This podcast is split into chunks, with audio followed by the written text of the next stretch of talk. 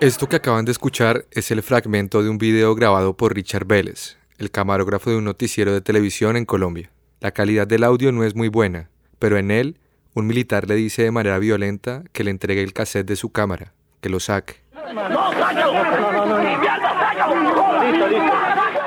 Es el 29 de agosto de 1996. En ese momento, Richard se encuentra en Florencia, una ciudad al suroeste de Colombia, cubriendo unas marchas de campesinos cocaleros.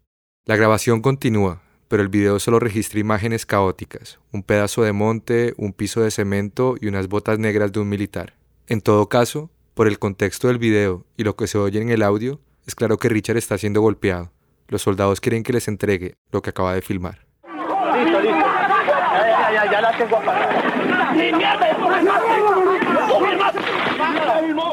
En caso de que no se haya escuchado, Richard dice que ya tiene la cámara apagada, pero los soldados insisten a gritos. Ni mierda, vos filmaste, dicen. Nadie filmó, le responde el camarógrafo. Luego la imagen se corta y los soldados lo dejan ahí tirado, convencidos de que al dañar la cámara ya no hay material. Un rato después, un periodista y otro militar, quizás ajeno a lo ocurrido, logran sacar a Richard del lugar. En un breve momento de lucidez, el camarógrafo logra entregarle el cassette intacto a un colega suyo. Esa noche, ese video aparece reproducido en medios nacionales e internacionales. Imágenes dramáticas de Colombia 12 y 30. Una vez resultó maltratado por los soldados del ejército, Richard Vélez de Colombia 12 y 30 fue toda una odisea. ¿Quién lo golpeó? El ejército me golpeó, los de la PM. ¿Les quitaron el material, Richard? Me lo iban a quitar porque no les entregaba el casé, me golpearon muy duro. Esa noche, Richard acabaría inconsciente en un hospital en Bogotá por la gravedad de sus heridas. En el cassette que se publicó había información de interés nacional y que a su vez era evidencia de actuaciones muy cuestionables por parte de la fuerza pública durante la protesta. El camarógrafo pagaría un precio alto por haberla filmado y difundido.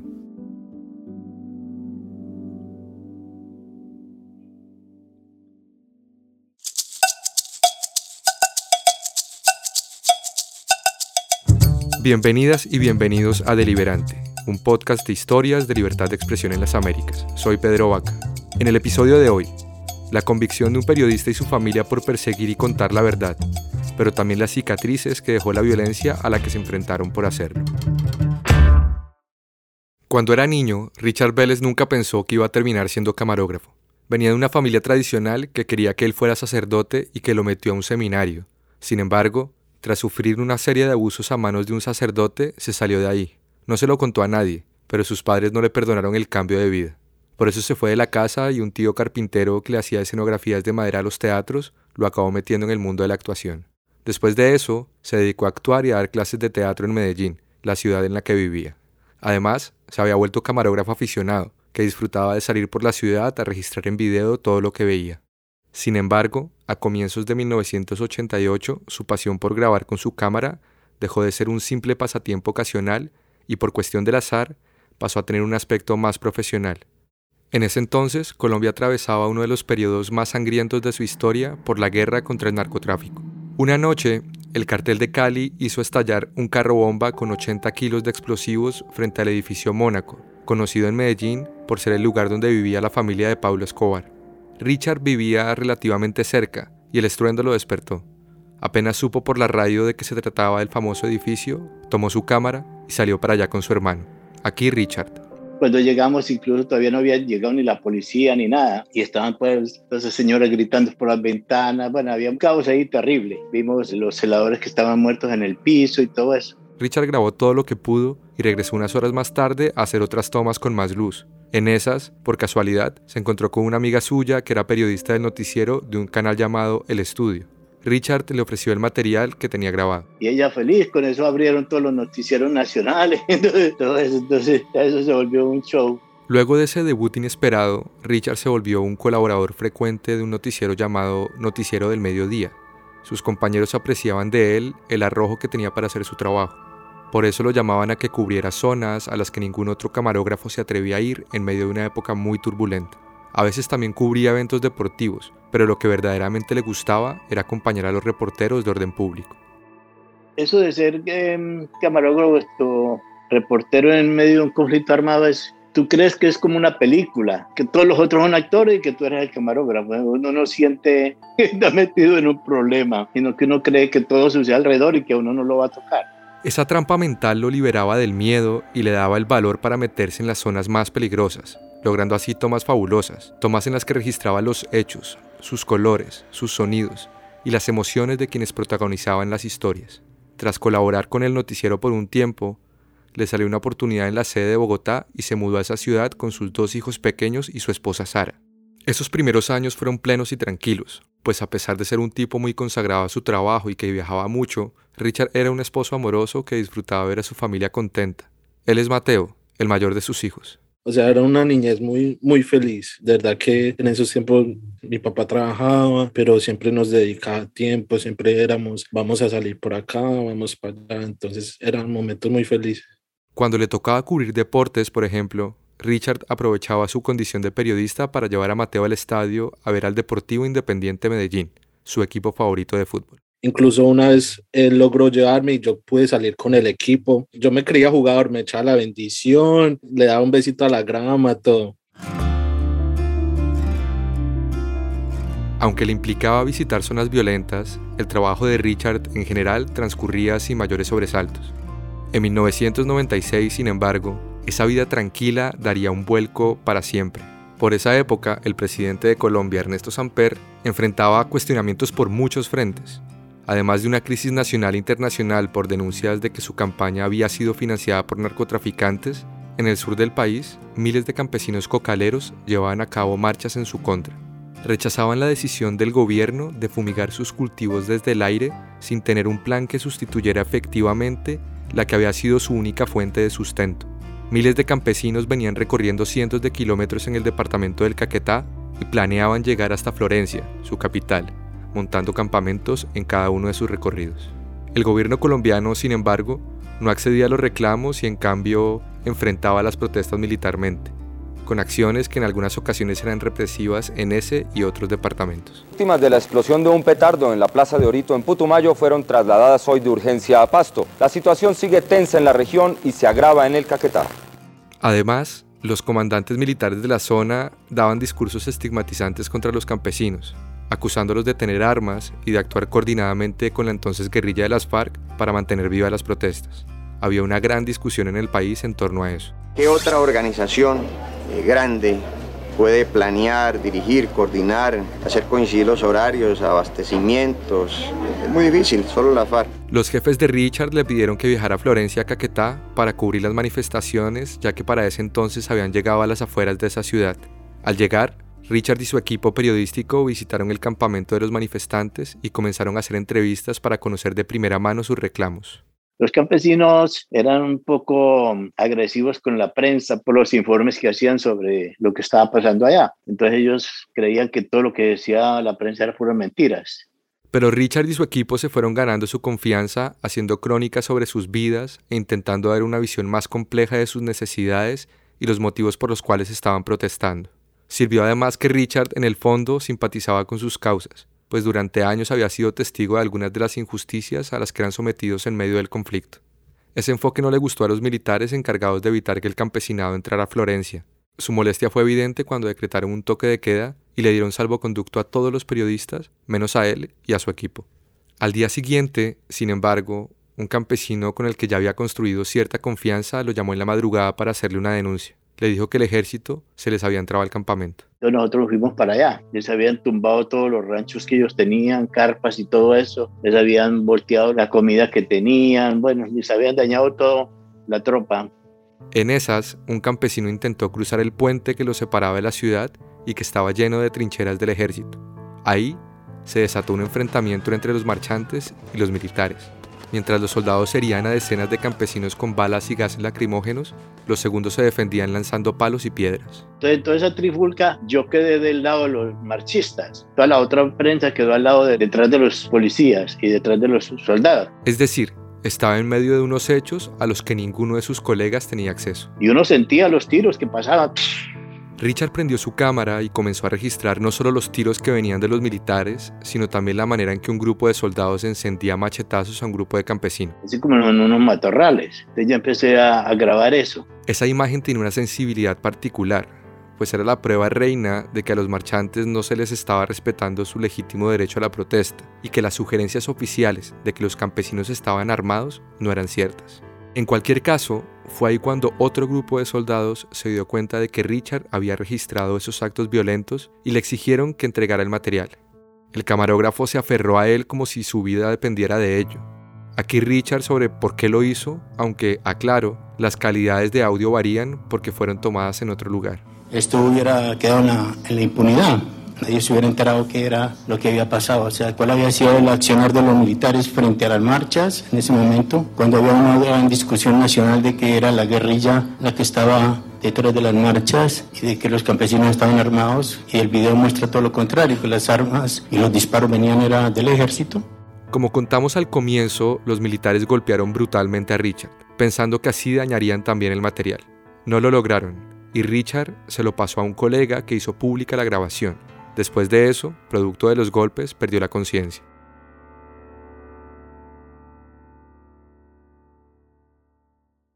Esa noche en Bogotá, Sara Román se enteró por el mismo noticiero de lo sucedido con su esposo. Aquí, Sara. Yo tenía a Juliana cargada, Juliana estaba de brazos. Cuando yo vi a Richard en una camilla que lo estaban sacando, yo solté a esa niña y yo empecé a chillar y a chillar y a chillar y yo decía, ¿qué pasó? ¿Qué pasó? ¿Qué pasó? Sara llamó al noticiero y se enteró de que a Richard lo habían trasladado a un hospital en Bogotá por la gravedad de sus heridas. Entonces dejó a los niños con una vecina y salió para allá. Cuando Richard por fin despertó, se asombró. Le dijo que había pensado que no la iba a volver a ver. Y esa noche empezó la tortura para mí, para todos. Después de 15 días de incapacidad, Richard pudo volver al trabajo. En esas dos semanas, su caso había adquirido mucha visibilidad mediática y funcionarios del Estado fueron a pedirle disculpas personalmente. Hoy me visitó el ministro de Defensa, fue el comandante del ejército, el ministro de Comunicaciones, todo el mundo a pedir disculpas y todo eso, ¿no? Varios senadores y ministros me mandaron tarjetas de solidaridad y todo eso. Por su parte, Sara se entregó por completo a su recuperación. Día a día veía su mejoría física, pero también era testigo de las secuelas emocionales del ataque sufrido. Y era ver a Richard despertar con esos traumas, gritando, no me golpees, no me golpees. Y yo, Richard, Richard, estoy aquí, tranquilo, nadie lo va a golpear. Era tratar de llevar la vida lo más tranquila que se pudiera por los niños, por la salud mental del niño que iba a la escuela, la niña. Y al mismo tiempo que Richard intentaba sobreponerse con la ayuda de su familia al ataque que había sufrido, la justicia penal militar y la fiscalía abrieron investigaciones tanto por las agresiones contra él, así como por los actos violentos contra campesinos que había registrado con su cámara. Ante la justicia, Richard dio un testimonio completo de lo que le había pasado.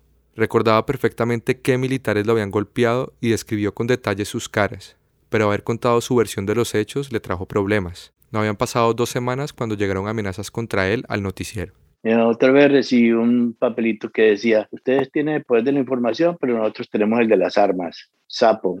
También llamaban a su casa y le decían a su esposa Sara que iban a matar a su hijo Mateo, a lo que ella respondía que fueran por él, si eran tan valientes. Intentaba no darles el gusto a sus agresores de saber que tenía miedo. Pero mentiras, tú no sabes lo que yo sentía. Yo salía corriendo a la escuela por el niño. Y la maestra me decía, no, no pasa nada, tranquila, déjalo acá. Y yo no, yo me lo llevo yo me quiero llevar mi niño ya. Eso fue un trabajo psicológico muy terrible, muy terrible. Eso fue una tortura, una tortura. También recibieron visitas sospechosas de personas que se identificaban como funcionarios de la Procuraduría y que preguntaban insistentemente por las rutinas de Richard. Mateo también era víctima de eso. Un día la profesora de su guardería le pidió a Sara hablar a solas y le dijo que un hombre, diciendo ser su tío, le había estado tomando fotos a él en el jardín. Sobre todo cuando me dicen que Mateo había sido fotografiado, que había sido buscado en el jardín. Para nosotros fue horrible porque sabíamos que estaba en juego la vida de todos y la de un pequeñito de cuatro años que no tenía nada que ver en todo esto. Después de eso, decidieron cambiarse de casa, irse a vivir a otro barrio por seguridad. En ese contexto de hostigamiento, los colegas de Richard estaban preocupados por su integridad por eso, En esos días buscaron la ayuda de una organización defensora de derechos humanos. La ONG llamada Comisión Colombiana de Juristas se interesó por su caso y se lo asignaron a un joven abogado llamado Raúl Hernández. Aquí Raúl. Después de conocer a Richard y que él me contara lo que estaba pasando, tomamos la decisión de presentar una denuncia. Lo miramos bien, dijimos, esto es mejor ponerlo en conocimiento de las autoridades porque no sabemos exactamente qué es lo que hay allí atrás. En esa época, hacerlo no se trataba de un acto menor. Había una fuerte persecución contra los periodistas por parte de actores armados y el ambiente hostil en el que hacían su trabajo disuadía a muchos de ellos de acudir a la justicia. Sin embargo, Richard decidió proceder valoramos las circunstancias de seguridad, o sea, él fue consciente de, que allí había un riesgo adicional, pero lo asumió, nosotros también, y fuimos ante la fiscalía a presentar el caso. Yo simplemente estaba cubriendo un evento y no había ninguna justificación para que ellos me agredieran. Y lo otro es que yo empecé a procesar el caso y a ponerlo en conocimiento y a demandar, era más que para que eso no le pasara a otros compañeros, que eso no volviera a suceder. Dado que su caso había sido tan visible, el entonces presidente Ernesto Samper eligió a Richard como uno de los periodistas que lo acompañaría en uno de sus viajes a la ONU en Nueva York a finales del año 96. Richard no desaprovechó esa oportunidad. Le dijo al presidente de las amenazas, de las visitas a su casa y a la guardería de su hijo. Entonces habló con el jefe de prensa y le dijo, acuérdeme cuando regresemos a Bogotá para hablar con el ministro de Defensa a ver qué es lo que está pasando con esto. Con la intervención del presidente, las amenazas disminuyeron hasta que finalmente se extinguieron. Richard y Raúl, sin embargo, seguían tocando las puertas de la justicia. Nosotros escribíamos a la justicia penal militar para que investigara y sancionara a los responsables. Pero en la justicia militar el proceso no se movía. Nada, o sea, un silencio total, como si estuviéramos hablándole a una pared, no a un Estado con responsabilidades. Y al mismo tiempo recogían pruebas y le trazaban hipótesis y posibles caminos de investigación en la fiscalía, pero tampoco recibían respuestas satisfactorias. Por las indagaciones que habían hecho y la naturaleza de los presuntos responsables de los ataques, consideraban que había personas poderosas interesadas en que la investigación se quedara quieta. Aquí se colocan las denuncias, hay que ir a golpear a la fiscalía, rogarle al fiscal que por favor capture las pruebas. En la medida en que habían unas personas indiciadas y esas personas pertenecían en teoría a la Procuraduría o en teoría hacían parte de un esquema de escoltas de un alto oficial del Ejército Nacional, pues era muy difícil que eso marchara. Como si fuera poco, el noticiero donde Richard estaba trabajando le retiró su respaldo. Entonces el noticiero, la gerente del noticiero me llamó una vez a su despacho y me dijo que por favor retirara la demanda, que porque eso le creaba un problema de imagen al noticiero y que eso no nos convenía y todo eso. entonces yo le dije, no, qué pena autora, pero yo no la voy a retirar, no, solo, no por mí, sino por todos los otros compañeros que pueden ser agredidos en cualquier momento. Hay que sentar un precedente porque no, entonces esto se sigue repitiendo. Por no acceder a lo que le pedían, en el noticiero se desató una persecución contra él. Le mandaban memorandos o llamados de atención por cualquier cosa, como llegar tarde. Después de que eso ocurrió un par de veces, le hicieron saber que si volvía a pasar, perdería su puesto. A pesar de ese ambiente adverso, Richard y su familia pasaron un par de meses de relativa calma, sin llamadas ni seguimientos. Sin embargo, eso cambió a finales de agosto del 97, Recientemente Richard había acudido a la fiscalía para ampliar sus declaraciones y a partir de ahí reaparecieron hombres merodeando por su casa y llamando a decir que iban a dejar viuda a su esposa. La atención era tanta que el Estado le asignó dos escoltas. Un mes después, el 5 de octubre de 1997, Richard encontró una nota debajo de la puerta de su casa. Una tarjeta de pésame que decía, Señor Vélez, los sapos mueren estripados, pasen su tumba. Para no asustarla, Richard no le dijo nada a Sara. A la mañana siguiente, se arregló para ir al trabajo y esperó, como era de costumbre, a los escoltas que tenía asignados. Pero no llegaron. Al final, optó por irse en transporte público, pues no quería llegar tarde y que le armaran nuevamente un problema. Lo que pasó minutos después es algo que Sara y Mateo nunca van a olvidar. Cuando yo sentí la puerta que le estaban tumbando, era Richard. Le faltaba un zapato, tenía el saco jalado, estaba pálido y gritaba, ayúdame, ayúdame, ayúdame. Yo, Richard, ¿qué pasó? ¿Qué pasó? Pues ahora me van a matar, me van a matar, me van a matar. Y si nunca, nunca me voy a olvidar de cuando él entra a la casa. Él entra corriendo, entra a la casa así todo agitado. Y la semana anterior él había regresado así, pero porque se le habían olvidado las llaves. Entonces yo me recuerdo que yo lo vi entrando así corriendo y me empiezo a reír y decir, papá, se te olvidó las llaves otra vez. Cuando lo veo que mi mamá está gritando, que empiezan a poner cosas enfrente de, de la puerta y no entendía, yo estaba bien confundido porque pues yo me reía y decía, papá, se te olvidaron las llaves. Al doblar la esquina de su casa, a Richard lo habían interceptado unos hombres en un carro e intentaron secuestrarlo. Me metieron a, la fuerza en un, taxi, pero yo estaba preparado para una cosa como esa. Incluso lo paradójico es que a mí me habían dado entrenamiento de cómo evitar un secuestro. Entonces, cuando a mí me meten al carro a la fuerza, yo logré abrir la puerta del otro lado y me logré salir del carro. Cuando llegó a su casa desesperado, Sara y él escondieron a los niños en un cuarto y empezaron a poner sillas y muebles en la puerta, intentando trancarla. En ese momento aparecieron sus escoltas y funcionarios del Estado, pero Sara y Richard tenían pavor de abrirle la puerta a cualquier persona. El periodista llamó a Raúl. Me decía, me van a matar, me van a matar, me van a matar, me les escapé, eso fue horrible, ¿yo qué hago? Estaba completamente alterado. Yo le decía, tranquilice hermano, cierre bien las puertas, no sé qué, ya lo vamos a apoyar. Agentes de seguridad del Estado lo trasladaron a él y a su familia a una casa de seguridad y durante tres días seguidos tuvieron que dormir en lugares diferentes, tapar las ventanas, esconderse a como diera lugar. Finalmente la Comisión Colombiana de Juristas, donde trabajaba Raúl, se reunió con la Cruz Roja y algunas entidades del gobierno para evaluar la situación. Su conclusión es que lo mejor es que se fueran del país. Digamos que el enemigo era lo suficientemente fuerte, lo suficientemente peligroso y que no estaba dispuesto a ceder porque lo había ubicado en una casa donde él estaba escondido prácticamente. Entonces, que su nivel de exposición y que no había otra forma. Ni Richard ni Sara querían irse. Tenían cosas que los arraigaban a Colombia, como sus familias numerosas y unidas. Sin embargo, quedarse podía tener un alto costo, y Richard sentía que su deber era el de poner por delante la vida de su esposa y sus hijos. Yo pasé muchas circunstancias similares y de amenazas y de seguimientos, pero lo estaba viviendo yo solo y no había problema. Pero es que aquí ya se había metido con los niños, con mi esposa, entonces ya era como por proteger la familia. Y uno conociendo cómo funcionan los militares por dentro son cosas serias. Yo conocía muchos casos de ejecuciones extrajudiciales y todo eso. Y no, esto no se les da nada matarlo a uno.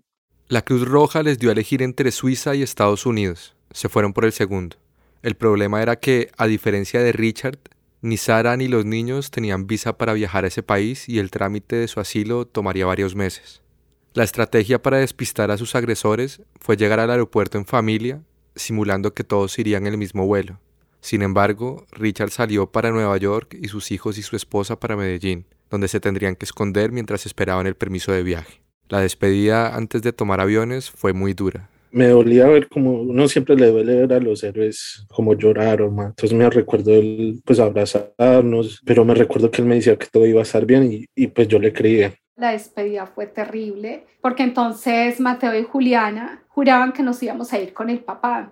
Cuando vimos salidas internacionales y salidas nacionales, Mateo no, Mateo no asimilaba de que el papá se tenía que ir por ese lado y nosotros por el otro. Y fue una escena tan triste, caminar con los niños hacia salidas nacionales, nosotros a Medellín y Richard salidas internacionales. Richard empezó desde cero su vida en Nueva York. Mientras tanto, Sara se quedó con su mamá cuidando de Juliana, y Mateo se tuvo que ir a vivir con su abuela materna por economía y seguridad. Solo podían reunirse los fines de semana. También hablaban con Richard cada vez que podían. Él les contaba que estaba buscando trabajo, que muchas organizaciones de derechos humanos lo habían acogido al llegar y que le estaban ayudando a adaptarse. Casi diez meses después, el proceso de asilo de Sara y sus hijos estaba estancado, pero por un golpe de suerte recibió un empujón. Sucedió que Richard había sido invitado al Congreso de los Estados Unidos para dar su testimonio sobre las agresiones y las amenazas de los militares en un debate propuesto por Joseph Kennedy. Entonces, cuando terminó el debate, él me invitó a su despacho a tomar un café y todo eso. Entonces, le conté la historia de lo que me había pasado y que mi familia todavía estaba en Colombia y pues que corría riesgos ahí. Y eso fue como hablar con Dios. Richard le contó a Sara, a quien había conocido, y ese mismo día la llamaron a ella de la Embajada Americana en Bogotá para que le diera todos los papeles. A las pocas semanas, cuando por fin se encontraron en el aeropuerto de Nueva York, todo fue felicidad. Varios amigos de Richard lo acompañaron a recibir a su familia. Tenían una fiesta para los niños y esa Navidad no cabían los regalos para ellos en el apartamento. Finalmente habían logrado escapar. Los años siguientes fueron duros. Ni Sara ni Richard hablaban inglés y debieron emplearse en lo que encontraron. Richard haciendo aseo en consultorios médicos o tomando turnos como portero en un parqueadero. Y Sara en una pollería haciendo cortes dentro de un congelador. Y más adelante como agente de check-in en una aerolínea. La vida poco a poco comenzaba a encarrilarse de nuevo. En el 2005, Richard decidió recurrir al Sistema Interamericano de Derechos Humanos, buscando que el Estado colombiano reconociera que había violado sus derechos y los de su familia. Para ese entonces, los procesos en la Fiscalía y la Justicia Penal Militar habían sido archivados. En esta última, además con una excusa un poco absurda de que la guerrilla se había tomado la base militar donde estaban las pruebas y que por eso nunca se pudo llegar a una decisión. Seis años más tarde, la CIDH concluyó que en efecto se habían vulnerado sus derechos establecidos en la Convención Americana y lo pasó a juicio ante la Corte Interamericana de Derechos Humanos. La audiencia se celebró el 2 de marzo del 2011. Catalina Botero, quien en ese entonces era relatora especial para la libertad de expresión, presentó el caso ante los jueces. No solo reconoció la labor individual de Richard y la relevancia de la información que sacó a la luz, sino que dio cuenta de que casos de violencia con fines de censura como el suyo eran muy comunes en el continente. Por eso hizo un llamado respecto a las obligaciones que tienen los estados con los periodistas, especialmente aquellos y aquellas que se dedican a buscar y difundir información de alto interés público. Es fundamental que los estados entiendan que los periodistas que cubren estos asuntos se encuentran en una situación especial de riesgo y que su labor es vital para la sociedad y por eso deben ser protegidos. De eso se trata este caso, del derecho de la sociedad a conocer lo que los gobiernos hacen en su nombre. Muchas gracias. En la sentencia del caso, la Corte Interamericana de Derechos Humanos le dio la razón a ella, a Richard, a su familia y sus representantes. Expresó que el Estado colombiano violó el derecho a la libertad de pensamiento y expresión en doble sentido. El de Richard, por un lado, al haberlo agredido intentando impedir que difundiera imágenes violentas de los militares contra los campesinos. Por el otro, el derecho de toda la sociedad colombiana a acceder a esa información que era de interés público. Aquí un fragmento de la decisión de la Corte. Cuando por medio del poder público se efectúan acciones para impedir la libre circulación de información, ideas, opiniones o noticias, se produce una violación radical tanto del derecho de cada persona a expresarse como del derecho de todos a estar bien informados, de modo que se afecta una de las condiciones básicas de una sociedad democrática. Además, la Corte le recordó al Estado su deber de propiciar condiciones y prácticas sociales que favorezcan el ejercicio efectivo de la libertad de expresión. En ese sentido, al no investigar con rigurosidad las agresiones y amenazas contra Richard, envió un mensaje a colegas suyos en situaciones similares que podía resultar en la autocensura y así la violación a ese derecho. Es decir, el Estado falló en todos los niveles. No protegió a Richard, no investigó seriamente los delitos y al no hacerlo, también falló en propiciar un debate público vigoroso y seguro. Por otro lado, la Corte reiteró que los periodistas se enfrentan a riesgos específicos y que su profesión es una de las piedras angulares de una democracia robusta, lo cual obliga a los estados a tomar acciones especiales para protegerlos.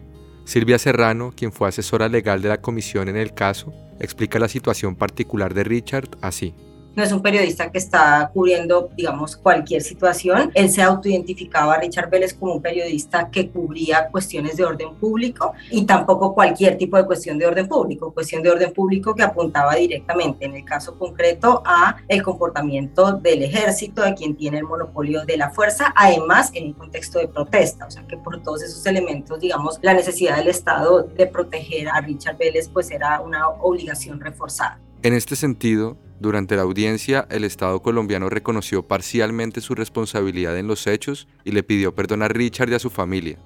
Advierto que la calidad del sonido no es la mejor.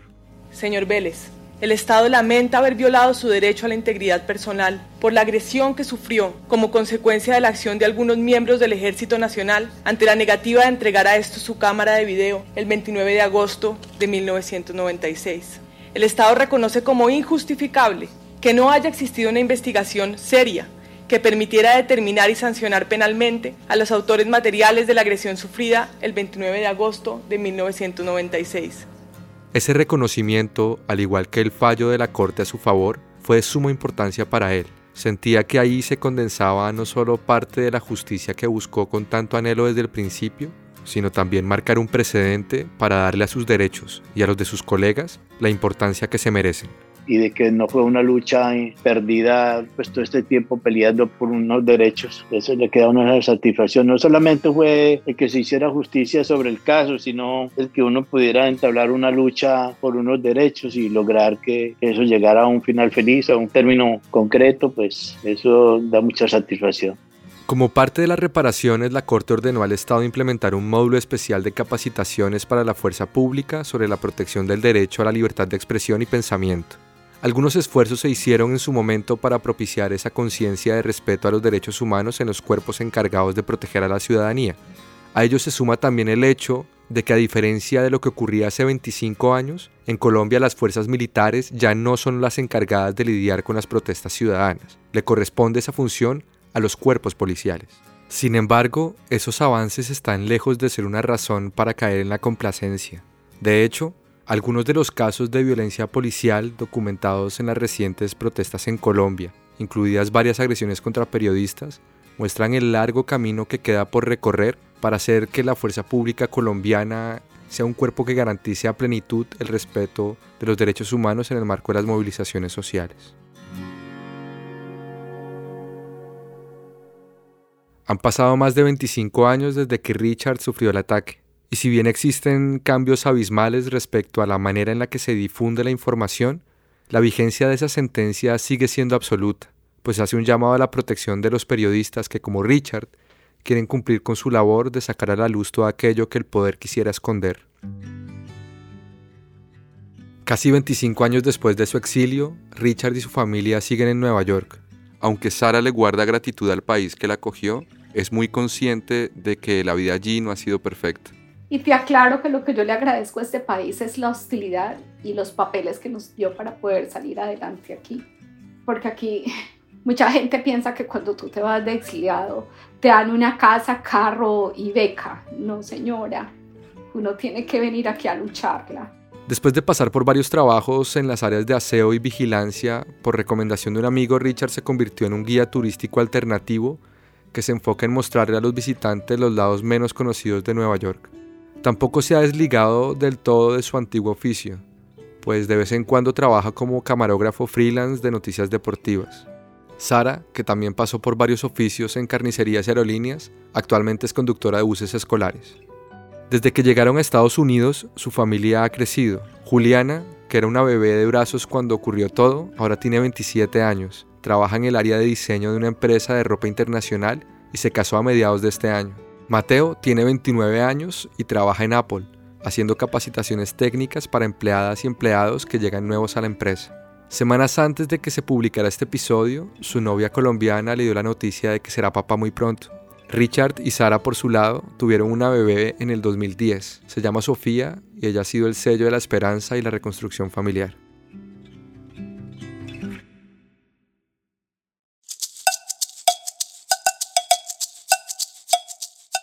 Deliberante es un podcast de la Relatoría Especial para la Libertad de Expresión de la CIDH, producido por la no ficción y cuenta con el apoyo del Robert F. Kennedy Human Rights.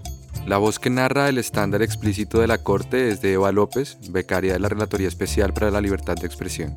La producción es de Margarita Restrepo, la edición es de Juan Serrano, Angelita Vallens y mía, y la mezcla y el diseño de sonido son de Daniel Díaz, Tadeo Díaz y Valentina Fonseca. Nos vemos en 15 días con un nuevo episodio. A todos y todas, muchas gracias por escuchar.